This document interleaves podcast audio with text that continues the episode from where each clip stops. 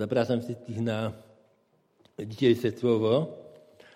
Yy, zanim przeczytamy ten główny tekst, który na dzisiaj przygotowałem, yy, z listu do Koryntian, zrobię pewne wprowadzenie w temat dzisiejszy. A chciałbym dzisiaj mówić o takich zupełnych podstawach, właściwie fundamentach naszej wiary, zupełnie podstawowych.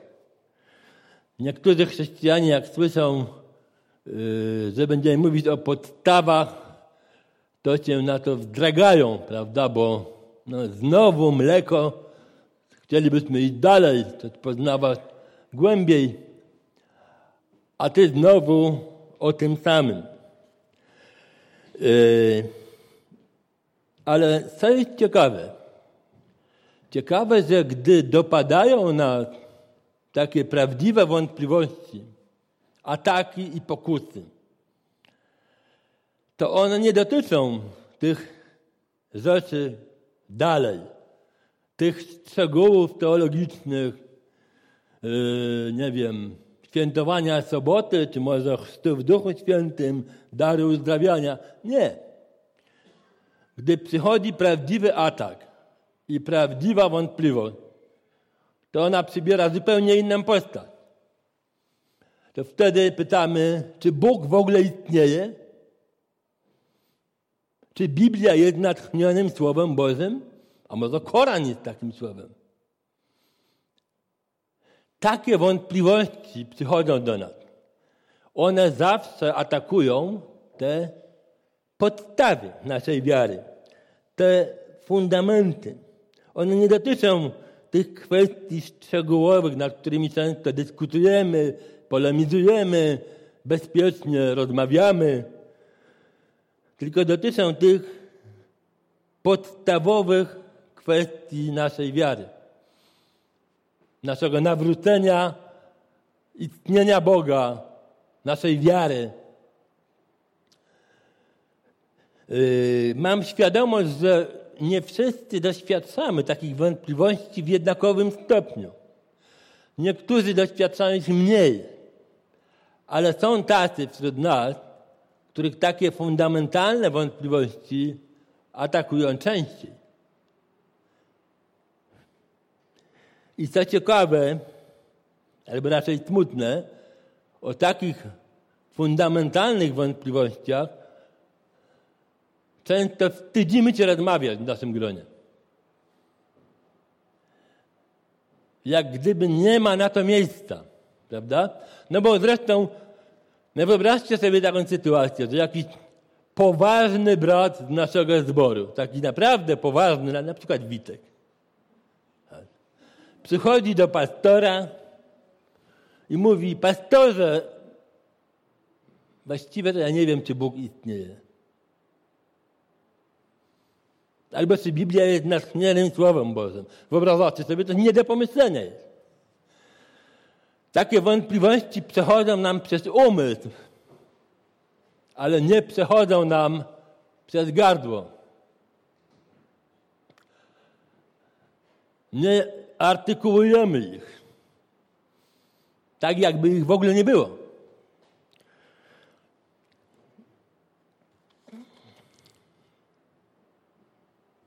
Jeśli ktoś dłużej przebywa w środowisku chrześcijan, może odnieść wrażenie, że takie wątpliwości są tutaj nam zupełnie w ogóle obce. Że my nie mamy wątpliwości. A my wszyscy jesteśmy pewni. Rozmawiamy zupełnie innym językiem, niż rozmawiacie w świecie.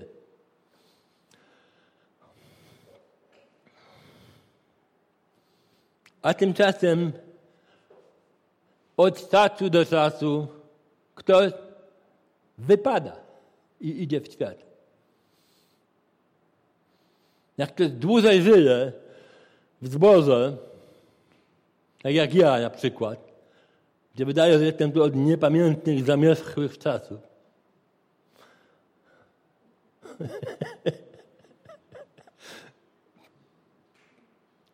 to ma zapisane w pamięci różnych ludzi, którzy byli z nami i odeszli. A jak byli wśród nas, to mówili tak jak my. Że Bóg ich poprowadził, że Pan mu coś objawił, a potem nagle z dnia na dzień, pyk, i nie ma go. Jakiś dziwny przeskok. Nie ma tego stanu pośredniego. Nie miał zasadniczych wątpliwości. Miał wątpliwości może co do składu Rady Zboru. Natomiast innych nie było. I nagle nie ma. Nie ma, zniknął. Co jest? I to nie jest dziwne, to jest grane. Czy nie ma tu jakiejś luki? Czy nie brakuje nam autentyzmu w wyrażaniu samych siebie? Czy my nie jesteśmy zablokowani jakoś dziwnie, to nie potrafimy czasem mówić o tych prawdziwych, groźnych wątpliwościach i pokusach, tak jakby ich nie było. Że one, to, to, co zobaczcie, jest tak ważne, tam, gdzie toczy się sprawa życia i śmierci, jest zupełnie jakby wyciszone. Ono jest zostawione może gdzieś dla jakiegoś, może z jakimś kumplem gdzieś tam pogadamy, albo gdzieś w kościele tego nie ma. Tak jakbyśmy nie mieli takich zasadniczych, fundamentalnych wątpliwości. Czasem idziemy dalej, a tymczasem ataki przychodzą w tych rzeczach fundamentalnych, podstawowych. Dlatego tak ważne jest wracanie do podstaw naszej wiary i do upewniania się w podstawach, tych fundamentach.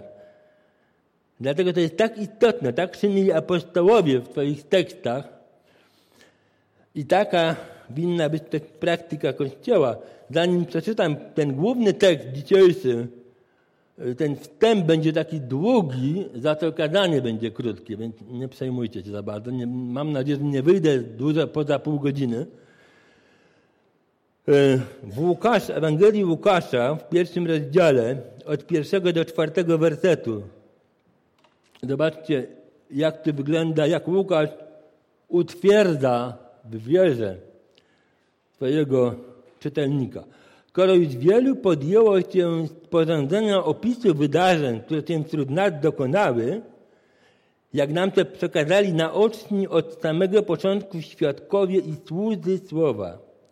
Postanowiłem i ja, który wszystko od początku przebadałem, dokładnie Ci to opisać, dostojny Teofilu, abyś upewnił Cię, abyś upewnił Cię w prawdziwości nauki, jaką odebrałeś. Yy, Łukasz nie napisał, Teofilu pisze ci, opisuje Ci te zdarzenia nowe, chce Ci przekazać pewne nowe treści. Nie. On napisał, napisałem Ci to, abyś się upewnił w tym, co już Ci jest wiadomo, co już wiesz, ale abyś Cię w tym utwierdził i upewnił. Abyś był tego absolutnie pewny, że to jest prawda, że to jest fundament i że to jest Twoja prawda, na której możesz się opierać. Upewnił Cię, to jest takie ciekawe wyrażenie. Abyś wiedział to, co wiesz, ale bardziej pewnie. Abyś mocniej stanął na tej prawdzie, która jest Tobie już znana. Która nie jest dla Ciebie nowa. Umysł ludzki nie jest komputerem. Nie wystarczy tam coś zapisać i to tak sobie jest. Jesteśmy pewnym żywiołem. Nasza wiedza, nasze emocje są dla nas ciągłym, nieustannym wyzwaniem. Dlatego potrzebujemy utwierdzenia i przypomnienia. Paweł Apostoł, nie będę tego czytał, w liście do Rzymian w pierwszym rozdziale, w piętnastym wersecie mówił, pisał do Rzymian, do ludzi wierzących. I ja jestem gotowy wam w Rzymie zwiastować Ewangelię. Wam, którzy już uwierzyliście, kiedy już znacie Ewangelię, jestem gotowy ją zwiastować. W zborach naszych, w tych zamierzchłych czasach, były zwyczaj ewangelizacji. Przyjeżdżał kaznodzieja i mówił Ewangelię. I to było z założenia niby dla ludzi z zewnątrz, ale tak naprawdę z zewnątrz przychodziły dwie albo trzy osoby, a generalnie ewangelizacja była do zboru. I wydaje się, że to było takie bez sensu. Nieprawda. To było bardzo mądre. Raz na jakiś czas usłyszeć Ewangelię Jezusa Chrystusa mówioną tak, jakbyśmy jej jeszcze nie znali. Nie wiem, jakoś to się rozmyło. W tej chwili jakoś nie mamy tego zwyczaju, ale z mojej młodości pamiętam bardzo często te ewangelizacje. Właśnie było to utwierdzanie braci w wierze. E, z Ewangelii Łukasza, jeszcze przeczytam jeden tekst, e, artykuł, wybaczcie, artykuł. Rozdział 22, werset 31. Rozdział 22, werset 31, 32. Dramatyczna rozmowa. Szymonie, Szymonie, oto szatan wyprosił sobie, żeby was przeciać jak pszenicę. Ja tak prosiłem za tobą, aby nie ustała wiara twoja. A ty, gdy się kiedyś nawrócisz, utwierdzaj braci twoich. Utwierdzaj w wierze. Tak? Utwierdzaj ich w tym, co już wiedzą. Żeby byli bardziej tego pewni. Żeby się na tym mogli oprzeć. I teraz czytamy nasz główny tekst. Jest to pierwszy list do Koryntian, 15 rozdział, od pierwszego do 11 wersetu. Pierwszy list do Koryntian, 15 rozdział, od pierwszego do 11 wersetu. A przypominam wam, bracia, Ewangelię, którą wam zwiastowałem, którą też przyjęliście i w której trwacie. I przez którą zbawieni jesteście, jeśli ją tylko zachowujecie tak, jak wam ją zwiastowałem, chyba że nadaremnie uwierzyliście. Najpierw bowiem podałem wam to, co ja przejąłem, że Chrystus umarł za grzechy nasze według Pism. I że został pogrzebany i że dnia trzeciego został z martwych wzbudzony według Pism i że ukazał się Kofasowi, potem dwunastu. Potem ukazał się więcej niż pięćdziesięciu braciom naraz, których większość dotychczas żyje. Niektórzy zaś zasnęli. Potem ukazał się Jakubowi, następnie wszystkim apostołom. A w końcu po wszystkich ukazał się i mnie, jako poranionemu płodowi. Ja bowiem jestem najmniejszy z apostołów nie jestem godzien nazywać się apostołem, gdyż prześladowałem Kościół Boży. Ale z łaski Boga jestem tym, czym jestem, a łaska Jego okazała, okazała, okazana mi nie była daremna, ale daleko więcej niż oni wszyscy pracowałem. Wszakże nie ja, lecz łaska Boża, która jest ze mną. Czy więc ja, czy oni to samo opowiadamy? I tak uwierzyliście. I tak uwierzyliście. E, dwa pierwsze wersety tego tekstu już pokazują nam, że nie pozostawiają wątpliwości, że Paweł nie mówi, nie pisze do Koryntian nic nowego. Tak? Przypominam wam Ewangelię, którą wam zwiastowałem. Innymi słowy, przypominam wam coś, co już wiecie. Mało tego, przypominam wam coś, w czym trwacie, tu jest napisane, tak? W czym trwacie. Czy to nie jest dziwne? Jak można takie oczywiste oczywistości przypominać tym Koryntianom, o których wcześniej napisał, że mieli dary duchowe, tak?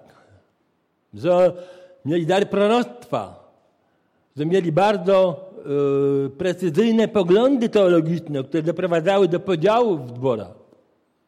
I takim ludziom Paweł przypomina fundamenty. Nie szkoda na to pergaminu. Po co to? Dlaczego on to robi? Paweł doskonale wiedział, że tak jak on przypomina im Ewangelię, tak ten świat, w którym żyjemy, każdego dnia tej Ewangelii zaprzecza. I to dzisiaj dzieje się z o wiele większą mocą niż to było kiedyś. Wiecie, taka, taka rzymska, łacińska sentencja nihil novi sub sole. Nic nowego pod słońcem.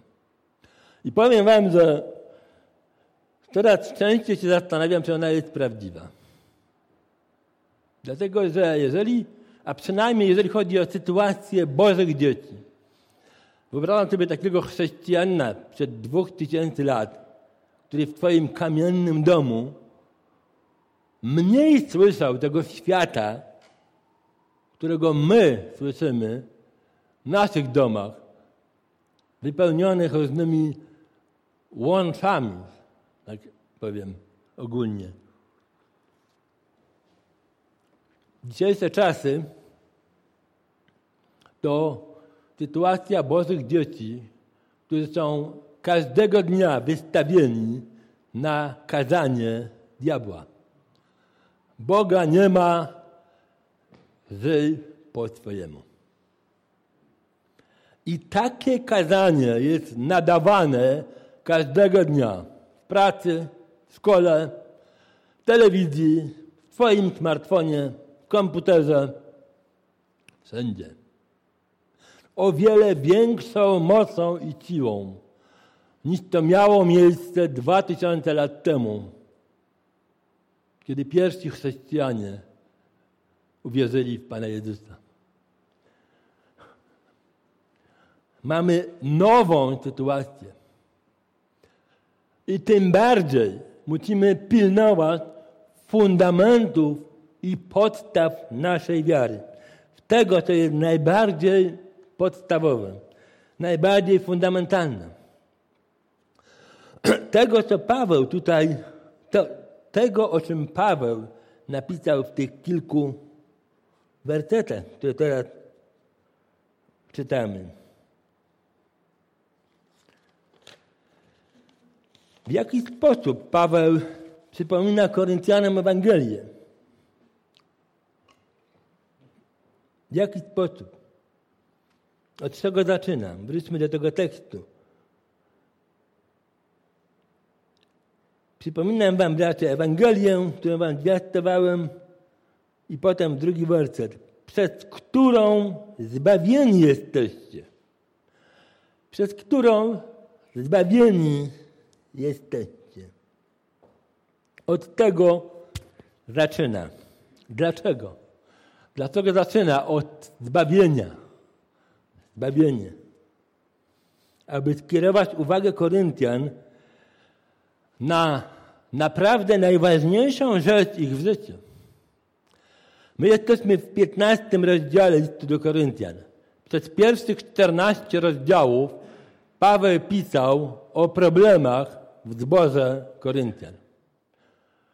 Pisał o strasznych rzeczach. Tak? W Koryncie działy się rzeczy straszne. Jak ktoś chce ponarzekać sobie na zbór, w którym jest, to niech sobie przypomni, jak było w Koryncie, to mu się zaraz zrobi lepiej. Bo tam dopiero się działo. I Paweł pisał o tym przez 14 rozdziałów. O tych problemach w Koryncie. I dochodzi wreszcie jakby do końca tych problemów i mówi, a teraz Przypominam wam to, co jest ważniejsze od tych wszystkich problemów, o których pisałem. Przypominam wam Ewangelię, przez którą jesteście zbawieni.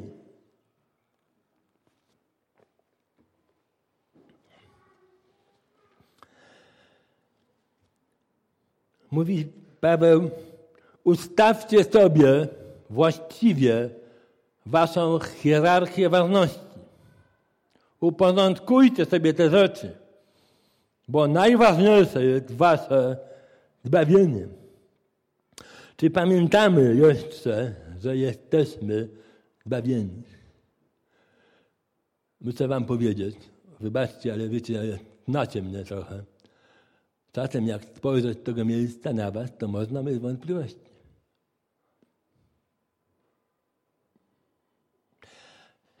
Jest taka niesamowita dysproporcja zachodzi między to, co Witek na to zwraca uwagę i biedak jak próbujesz nas zachęcić, ale nie zawsze to wychodzi, prawda?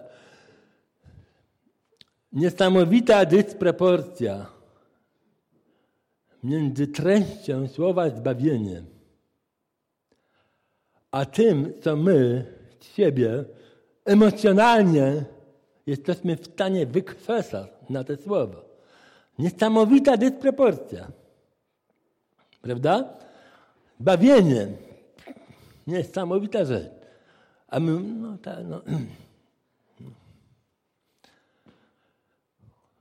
Tym cię przypomina jakieś słuchowisko. Yy, ten, młodsze pokolenie nie pamięta. Był kiedyś taki pan Sułek. I taka rozmowa właśnie, nie pamiętam imienia tej, tej, tej pani sympatycznej, która tak egzaltatywnie kocham pana, panie Sułku. Cicho wiem. To jest taka dysproporcja. Niesamowita dysproporcja, ale skąd to się bierze? Skąd się bierze ta dysproporcja? Odpowiedź jest bardzo prosta. Ona się bierze stąd, że my, współczesni chrześcijanie, jesteśmy tak bardzo zapatrzeni, wszyscy, wszyscy, w doczesną, w doczesną rzeczywistość.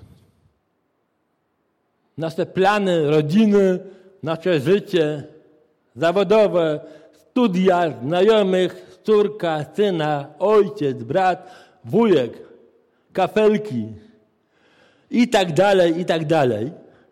Tak bardzo jesteśmy w tym pogrążeni, że już nie mamy żadnych emocji, które byśmy wiązali z rzeczywistością, która jest gdzieś poza tym życiem.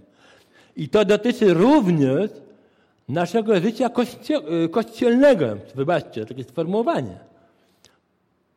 Mówię o tej, jeżeli y, żyjemy Kościołem, to bardzo często w tej jego doczesnej formule, tej, tej ziemskiej formule Kościoła,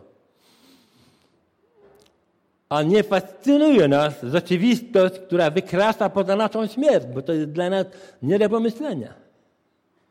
A zbawienie właśnie z tym się wiąże. Dlatego nic dziwnego, że mamy problem z przeżywaniem naszego zbawienia. I ten Paweł daje sobie sprawę, że ten naturalny porządek rzeczy jest dokładnie odwrotny od tej nauki, która płynie od Chrystusa. To, co dzisiaj śpiewaliśmy, Chrystus jest życiem mym, a śmierć zyskiem jest. To jest to samo, co szukajcie najpierw królestwa, a inne będzie wam dodane. Te rzeczy ponadnaturalne, one muszą być nieustannie nam przypominane, dlatego że naturalny porządek tego świata i natura nasza, która jest w nas, jest dokładnie odwrotna. Jest dokładnie odwrotna i mówi nam odwrotne rzeczy. Dlatego nie udawajmy, że nie potrzebujemy podstaw. My cały czas, każdego dnia potrzebujemy przypominać sobie o naszych fundamentach, na których stoimy. To jest sprawa życia i śmierci. To są podstawowe, najważniejsze rzeczy, które powinniśmy sobie przypominać. I to robi Paweł w tym 15 wersecie. Dlatego przypomina Koryntianom o zbawieniu i nam o zbawieniu. Może nie wszystkie rzeczy w Twoim życiu chrześcijańskim Cię udały. Może niektóre Cię w ogóle nie udały.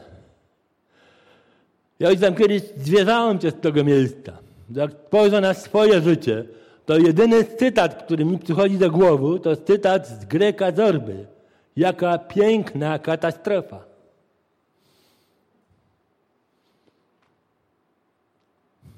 Nie żartuję. Nie żartuję. Z zewnątrz to może inaczej wygląda. Ale to, co najważniejsze, zbawienie jest naszym udziałem. W liście Piotra jest napisane, że celem wiary jest zbawienie dusz. Celem wiary jest zbawienie dusz. I zbawienie Twoje jest Twoim udziałem. To, co najważniejsze, udało Ci się. Przypominaj sobie tą właściwą hierarchię, która wynika z tego 15 rozdziału listu do Koryntian.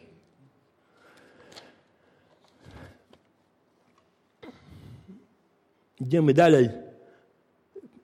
Pomijam, tutaj jest taki ciekawy teologicznie kwestia w wersecie drugim o wierze daremnej, ale ponieważ o tym mówiłem oddzielne kazanie, ono jest w pliku, jak ktoś jest hobbystą, by sobie przeczyta, pomijam tę kwestię daremnej wiary.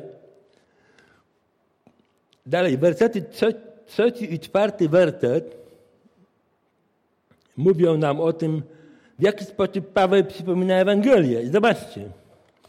Najpierw bowiem podałem wam, że Chrystus umarł za grzechy nasze według Pism. Po pierwsze.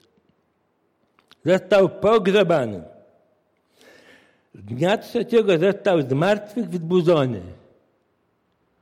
I wcześniej Paweł napisał, że dzięki temu mamy zbawienie.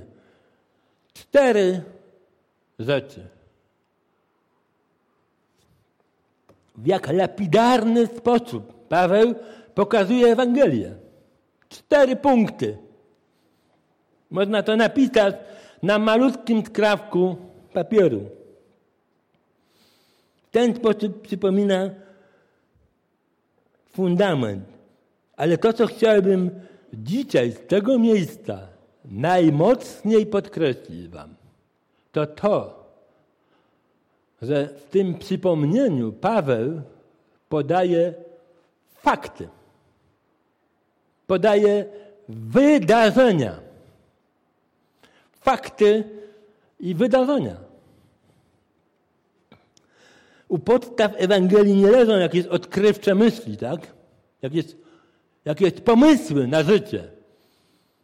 Buddyzm, gdzie się zaczął, że Buddha uciekł pod drzewem i wymyślił, że życie jest cierpieniem. I trzeba się wyrwać z tego poprzez medytację. Na tym zbudowano całą religię. Nasza wiara nie jest oparta o pomysły, ale o wydarzenia, które się realnie dokonały w historii. O fakty, które tutaj Paweł przypomina. Te cztery, właściwie trzy fakty, bo zbawienie nasze wynika z tych faktów, ale te fakty, przede wszystkim śmierć i zmartwychwstanie Jezusa Chrystusa. To jest fundament. A ponieważ to są fakty, to dlatego one są nie do ruszenia. Bo te fakty się wydarzyły. I one są naszą podstawą. I jeżeli fakty Paweł przedstawił jako podstawę Ewangelii, to co robi dalej? Ano nie pozostało mu nic innego, jak przeprowadzić dowód na prawdziwość tych faktów. I zachowuje się jak prawnik prawa rzymskiego i żydowskiego w jednym.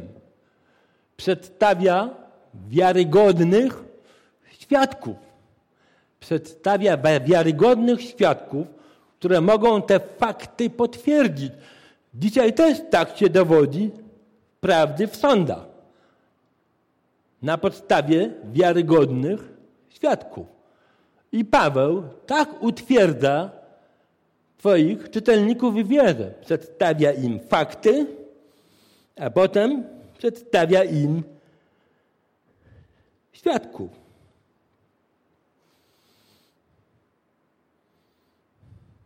Najpierw w wierszu piątym i ukazał się Chrystus, ukazał się Kefasowi, a potem dwunastu. Tak? Paweł mówi, ten Kefas, o którym wiecie, którego ja znam, którym cię wspierałem, którym podawałem rękę, ale który jest wiarygodnym świadkiem zmartwychwstania, to on wam może poświadczyć, że Chrystus naprawdę zmartwychwstał. Naprawdę żyje. W wierszu szóstym mówi Potem ukazał się więcej niż pięćdziesięciu braciom naraz, których większość dotychczas żyje.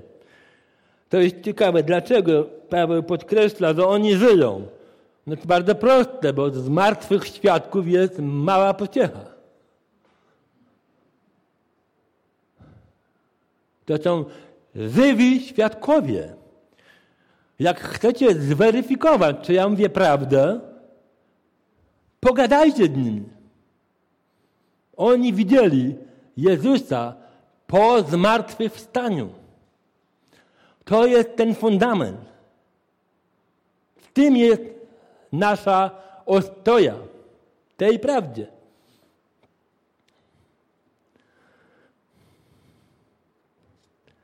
To był zresztą jedyny sposób, w jaki Paweł mógł wykazać prawdziwość chrześcijaństwa. Jedyny. Poprzez powołanie się na świadków. Nie miał innej możliwości. Nie mógł Paweł napisać, słuchajcie, yy, to jest prawda, bo to jest Słowo Boże, a mój list, który do was piszę, jest Bożym Słowem. Rozumiecie? Kompletny nonsens. Nie było wtedy Nowego Testamentu.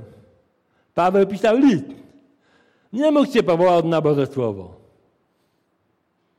On się mógł powołać na jedyny wiarygodny dowód, na świadków, którzy na własne oczy widzieli Jezusa, który zmartwychwstał. I Paweł wiedział, że w tym jest fundament naszej wiary.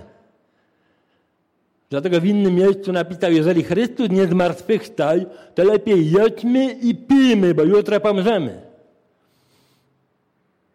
I dlatego taką wagę przedkłada do tej podstawowej rzeczy, bo wie, jaka moc jest w prawdzie, bo to prawda nas wyzwala. W tej mocy zmartwychwstania jest nasze oparcie.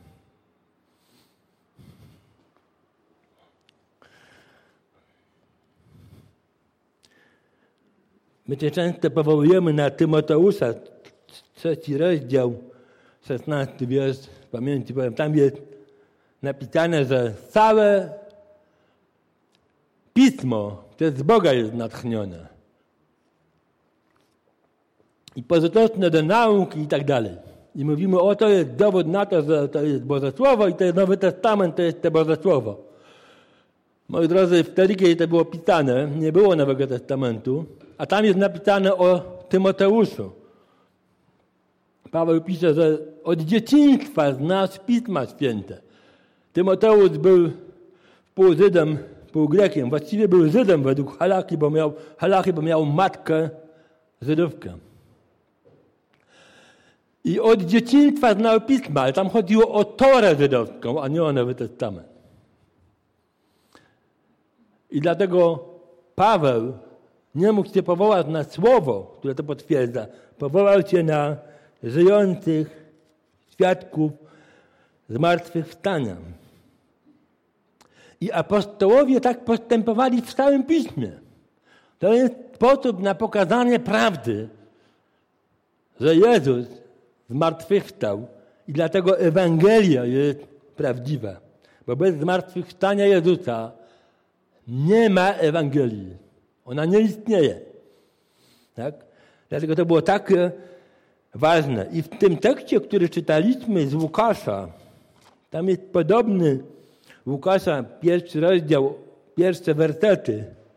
Tam też w drugim wersecie Łukasz, jak nam to przekazali naoczni od samego początku świadkowie.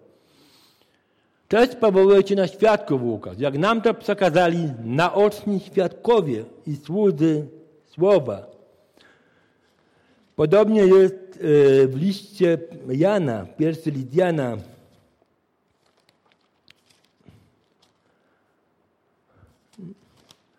Miała być krótko, jakoś się ciągnie. Nie?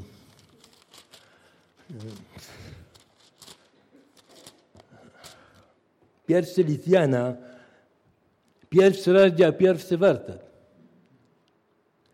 Co było na początku. I teraz podkreślam, co słyszeliśmy, co oczami naszymi widzieliśmy, na co patrzyliśmy i czego ręce nasze dotykały. Jan cię powołuje na to, co go sam doświadczył, co sam zobaczył. I to jest prawda. Możecie w to uwierzyć. Tak jak czytaliśmy w tym 15 rozdziale, to opowiadamy i tak uwierzyliście, zaufaliście tym świadkom, że są wiarygodni.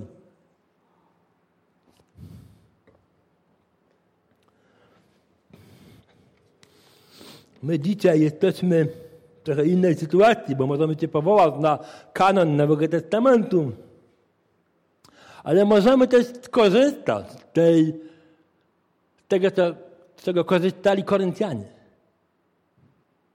Yy, podam pewien argument, pewien, który właściwie nie wypada w niedzielę kazalnicy podawać i dlatego go podam.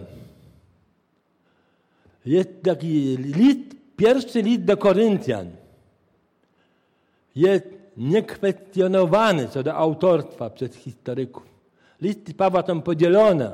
Historycy, świeccy, nie zawsze sympatyzujący z chrześcijaństwem, podzielili te, te listy Pawłowe na listy takie, powiedzmy, prawdziwie proto-Pawłowe i deutero-Pawłowe. Takie, których dyskutuje się autorstwo. Pierwszy list do Koryntian nie jest dyskutowany co do autorstwa. Możemy zaufać, że to ten konkretny Paweł apostoł napisał nam ten tekst. I tu w tym tekście powołał się na wiarygodnych świadków zmartwychwstania Jezusa Chrystusa. I dlatego możemy temu zaufać i przybliżyć się do takiego myślenia, które mieli Koryntianie. Jaka nauka tego, widzę się zbliżam do podsumowania, jaka nauka tego tekstu? Przede wszystkim taka, że nasza wiara oparta jest nie o przeżycia i emocje, tylko o fakty, o twarde fakty, o wydarzenia, których nie można zakwestionować. I dlatego jest pewna. I dlatego jest pewna. Bo gdyby się opierała o przeżycia, to byłaby ulotna. Ale my opieramy się o fakt zmartwychwstania naszego Pana. Tydzień temu mieliśmy tutaj wspaniałe kazanie brata Głodka,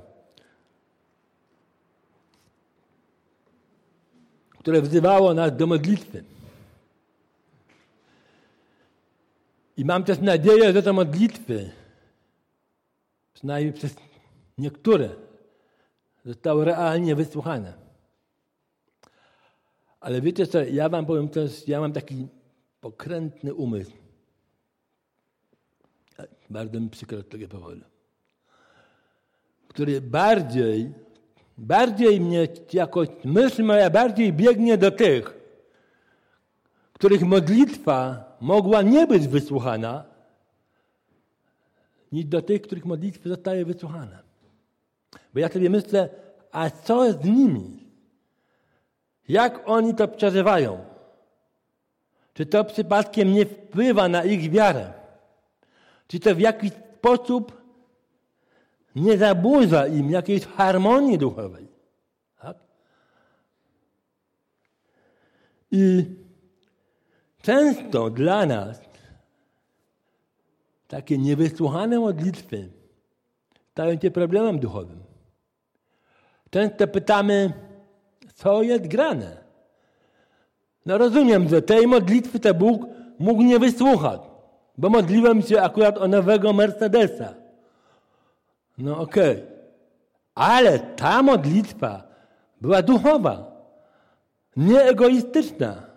Miałem wiarę. Dotyczyło mojej służby. Modliłem się i nic. I nic. I nie wszyscy sobie radzimy z takimi sytuacjami. I zatem te przeżycia duchowe sprawiają, że nam się coś nie składa, że jakby cię trochę rozsypuje ta logika duchowa. I to tym właśnie, którzy to przeżywają, dzisiaj chciałem wskazać na te fundamentalne fakty. Nawet jeżeli cię coś rozsypuje, to pamiętaj, że Jezus Chrystus naprawdę jest Panem. On naprawdę realnie zmartwychwstał. To jest rzecz niesamowita. Fakt porażający. Możesz mu naprawdę zaufać. On naprawdę jest Twoim życiem. Bez względu na różne kolejny, przez które przechodzi. Również te związane ze służbą, z Kościołem, z życiem duchowym.